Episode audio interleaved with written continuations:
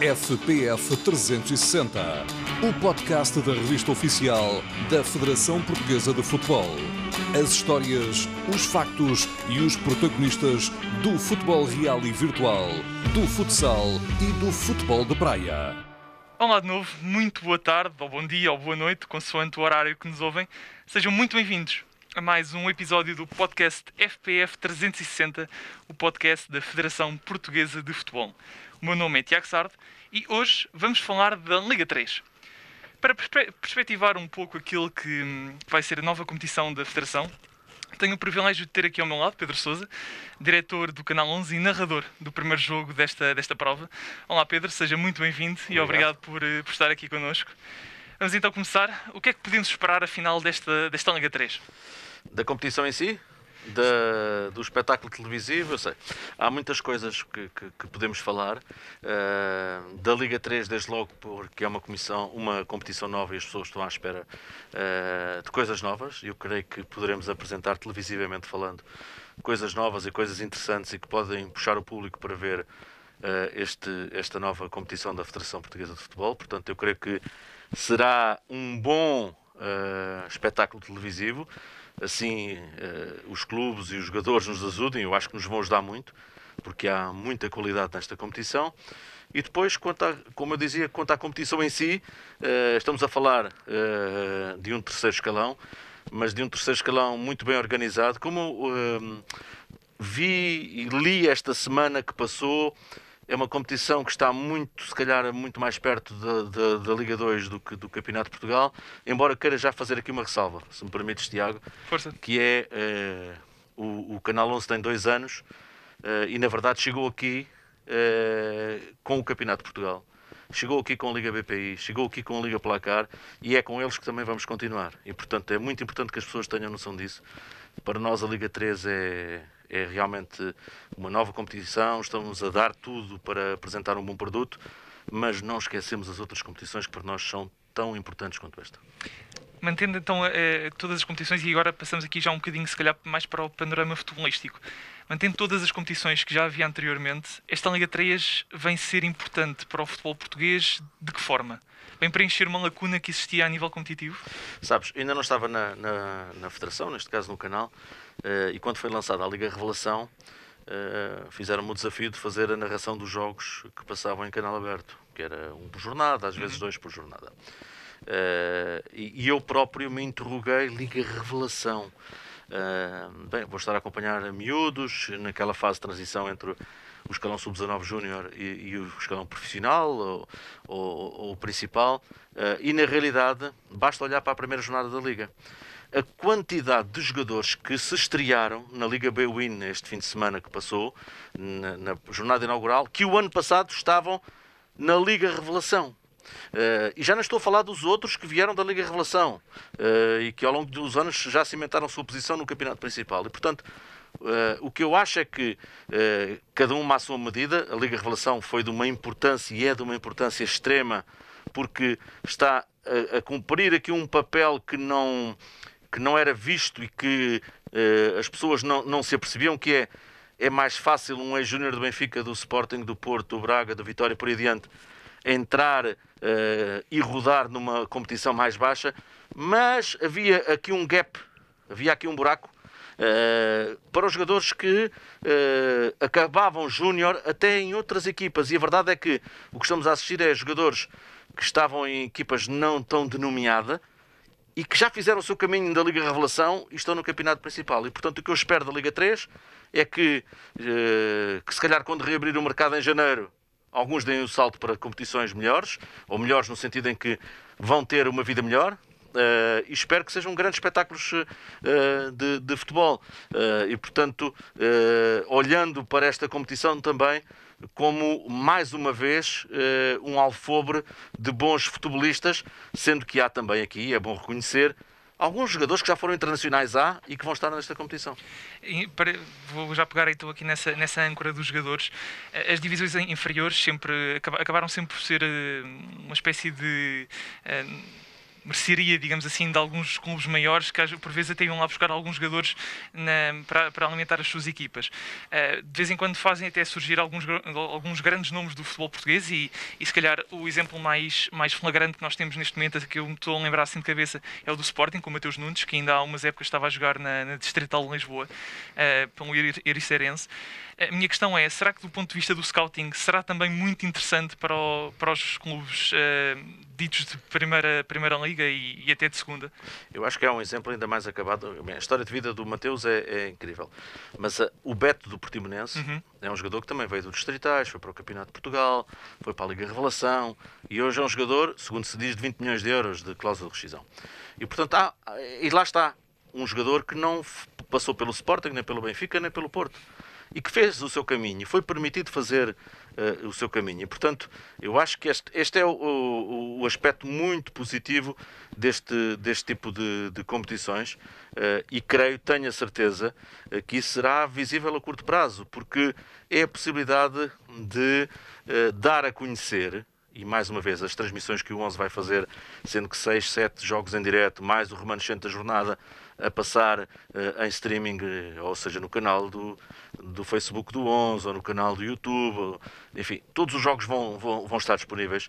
Uh, no futebol português, durante muitos anos, uh, estava enraizado um bocadinho o preconceito de ah, um jogador do segundo escalão, ah, um jogador do terceiro escalão, não. E eu acho que isso tem atenuado muito, de tal forma que hoje é possível olhar para isso com alguma tranquilidade e saber que é possível uh, apostar nesse, nesse tipo de jogadores quando existe qualidade. E às vezes é, é só uma questão de oportunidade. E eu acho, uh, há um slogan que, eu, que, é muito usado numa página de Facebook do Campeonato de Portugal, que era o Campeonato das Oportunidades. E eu acho que uh, há oportunidades em todos os escalões, assim as equipas se deixem desse preconceito, mais do que o scouting. Hoje, o que eu acho do scouting é que todos os jogos são transmitidos. E, portanto, há uma ferramenta online onde toda a gente se senta a ver os jogos. Mas falta uh, ir aos jogos uhum. e perceber outro tipo Não de é coisas. a mesma coisa. Não é a mesma coisa. E chegado a esse caminho, eu creio que a Liga 3 também pode dar uma ajuda, porque uh, vamos ter público, não é? e até pela importância que pode ter eh, que pode dar às regiões, a, se calhar a apoiar o Clube da Terra, não é? a proximidade adeptos. é muito Exatamente. importante. A proximidade. E é também um dos objetivos desta, desta Liga 3. Um, a Liga 3 vem então, há, há pouco estávamos a falar disso, vem, eh, procura ser um espaço mais perto dos campeonatos profissionais do que propriamente do. Isso eu não sei dizer, uh, Tiago, não sei dizer. O que eu acho é que uh, o chavão profissional ou amador é uma coisa que causa alguma. Uh, até urticária. Uhum. o que eu gostaria de colocar era a qualidade. e portanto, se há qualidade se tenha ele contrato amador por uma razão de, que nós não temos nada a ver com isso, seja circunstancial, não seja, tenha um contrato profissional, uh, eu acho é que uh, é tudo uma questão de qualidade. Uh, desportivamente falando, futebolisticamente falando, é que eu disse, provavelmente até está olhando para os plantéis, para as apostas nos treinadores, para a forma como os clubes têm sido cuidadosos e até as apostas que têm feito, provavelmente vamos ter uma competição muito, muito interessante, com, com qualidade. Mas isso não quer dizer que não tenham ficado, e com toda a certeza, centenas de jogadores num escalão abaixo, como é o uhum. Campeonato de Portugal. E houve muitas, muito boas equipas até que, que, ficaram no Campeonato de Portugal. A disputa foi imensa e pegando nessa disputa do ano passado do Campeonato de Portugal, podemos prever um grande equilíbrio nesta prova, pelo menos neste ano, certo?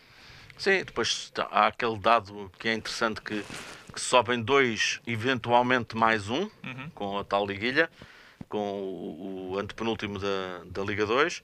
E, portanto, eu acho que isso é, é, é, um dado muito relevante. Depois, a segunda fase, eu creio que quando se fizer a triagem dos 4 melhores da A mais os 4 melhores da B, eh, as coisas ficarão muito mais claras.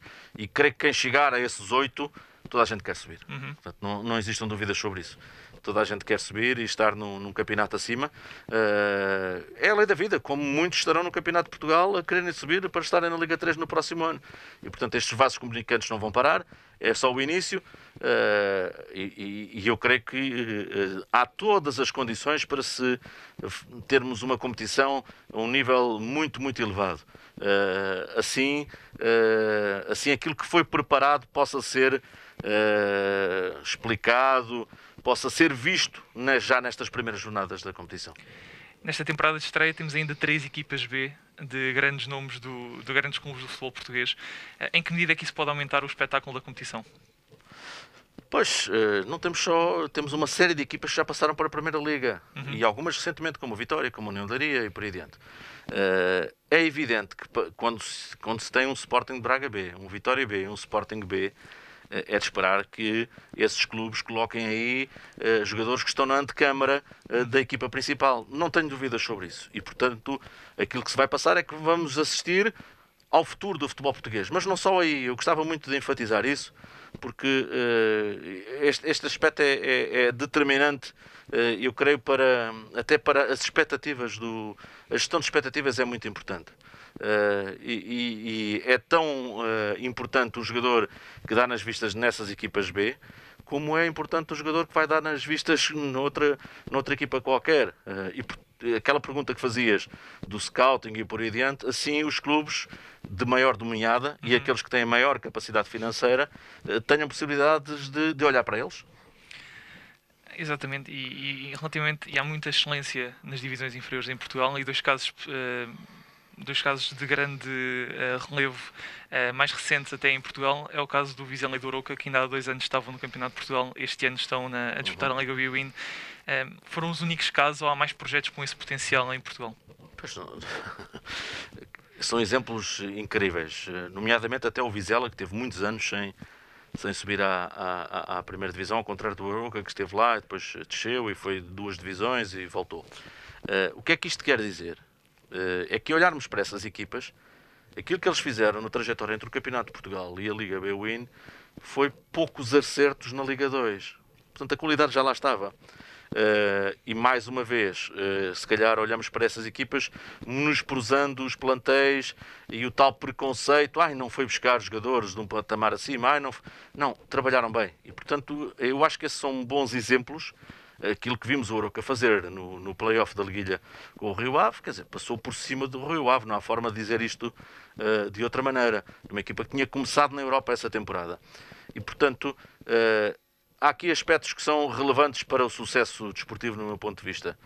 Ter uma ideia, ter um projeto e ter quem executa esse projeto. E depois ter confiança e ter eh, nessa ideia uh, um treinador que acompanha as ideias uh, de quem manda. Uh, e depois saber escolher os jogadores e, e, ir à luta. mas vamos ver, só podem subir dois, ou quanto muito três. Uh, e uh, a, tristeza de uns será a alegria de outros. Uh, eu acho que isso é que fará da competição diferenciada e melhor, que é a possibilidade de termos várias equipas com aspirações de chegarem longe nesta competição. Uhum. Então, já falamos aqui um bocadinho também do, do papel que o 11 vai ter nesta, nesta competição, mas aprofundando se calhar um bocadinho mais essa temática, os narradores hoje sentem-se motivados, os narradores desta casa sentem-se motivados por saberem que vão ter um papel tão importante numa prova recém-criada? Eu aí, eh, mais uma vez, nem, nem é colocar água na favor, nem nada disso. Eu, eu quero crer e sei que sim, que os narradores que fazem, que transmitem os jogos e os comentadores são tão importantes quanto os narradores. Uhum são, estão tão motivados para fazer os jogos da Liga 3, como estarão para fazer os jogos da Liga BPI, como da Liga Palacar, como da Taça de Portugal, como das seleções jovens de Portugal, como da seleção feminina, como da seleção de sub-21 e por aí adiante.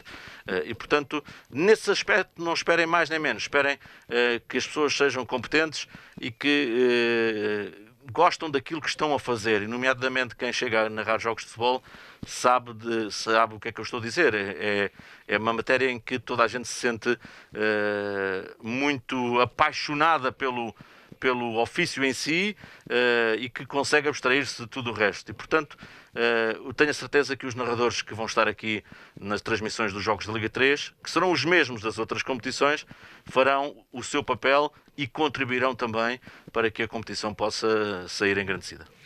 E para, para um narrador tão experiente como o Pedro, eh, que sensações é que vai provocar este primeiro relato da Liga 3? Pois sabes, eu também estive no primeiro relato da narração da, da, da Liga Revelação e se me dissessem, ah, há 7 ou 8 anos que iria fazer isso, eu diria não, não vou fazer isso. Mas na realidade aprendi. Uh, Uh, não é gostar, porque uma coisa é o jogo e o futebol que gosto e adoro e, e me apaixono por, pelo jogo, pela forma de jogar das equipas, pelos jogadores, preocupo-me em saber a sua trajetória e essas coisas todas mas é, é, dirão alguns, ah, mas não é uma final da Liga dos Campeões. Não, também já fiz finais de Liga dos Campeões, de Mundiais, de Europeus e por aí adiante. É, não corro aquela frase feita de dizer que todos os jogos são, têm a mesma importância. Não, nem todos os jogos têm a mesma importância. Mas tenho a certeza que vai ficar marcado para mim uh, esta possibilidade única de fazer o primeiro jogo da Liga, da Liga 3. Da mesma forma que fiz, é curioso. O primeiro jogo da Liga Revelação Oficial foi no estádio em Fão, entre o Braga e o Benfica. Uh, o Braga sub-23 e o Benfica sub-23. Uhum. E o primeiro jogo da Liga 3 será em Fão, entre o Braga B e o Oliveirense. Uh, eu não acredito em coincidências, mas uh, não deixa de ser interessante e lá estaremos esta sexta-feira é mais um marco bonito na sua carreira, não é? Mais um a juntar a alguns outros, mas não, quer dizer, eu faço, é, para mim é muito importante pela é, e se me perguntarem antes estarei tão nervoso como outro jogo qualquer, aquele, aquelas coisas que nos preocupam sempre. Porquê? Porque gosto e quero fazer bem, uh, nem sempre sai bem, uh, mas uh, sendo igual a muitos outros, a verdade é que é uma estreia da competição e é natural que as pessoas estejam com outros olhos, mas também com outros ouvidos. E a preparação de um jogo da primeira jornada da Liga 3 uh, eh, ou de uma outra competição tem alguma especificidade? É, é diferente porquê? Porque não há um lastro, não há uma. E mesmo se olharmos para o plantel do Braga B que vai iniciar Uh, e para o plantel do Oliveirense são muito diferentes da época passada. Uhum. E, portanto, uh, carece de uma preparação mais cuidada, uh, de conhecer mais os jogadores, de conhecer melhor os jogadores, até o treinador, como é que joga e por aí adiante. E, portanto, a primeira, segunda, terceira jornadas desta competição será, se calhar, até uma aprendizagem para nós todos, mas depois começaremos a conhecer toda a gente e os envolvidos e isso torna as coisas mais fluídas, mais fáceis e no final da época espera sentir que o 11 é parte integrante da história da Liga 3?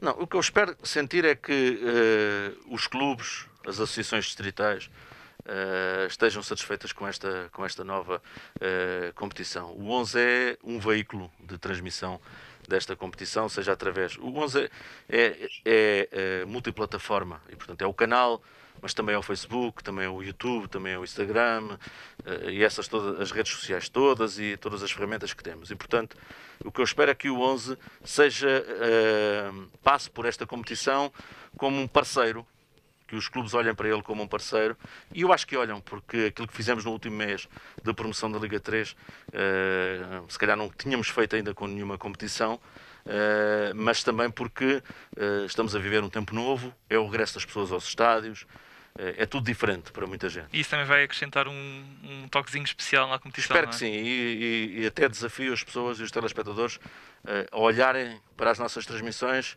Nós vamos tentar passar essa mensagem, que realmente uh, há aqui um tempo novo, uma nova competição, mas também o regresso das pessoas aos estádios. Eu acho que isso merecemos todos olhar para isso de uma maneira diferente. Pedro, mais uma vez, muito obrigado, obrigado, pela disponibilidade. Ficamos por aqui. É mais um episódio do podcast FPF 360, desta feita sobre a Liga 3. Até à próxima e muito obrigado.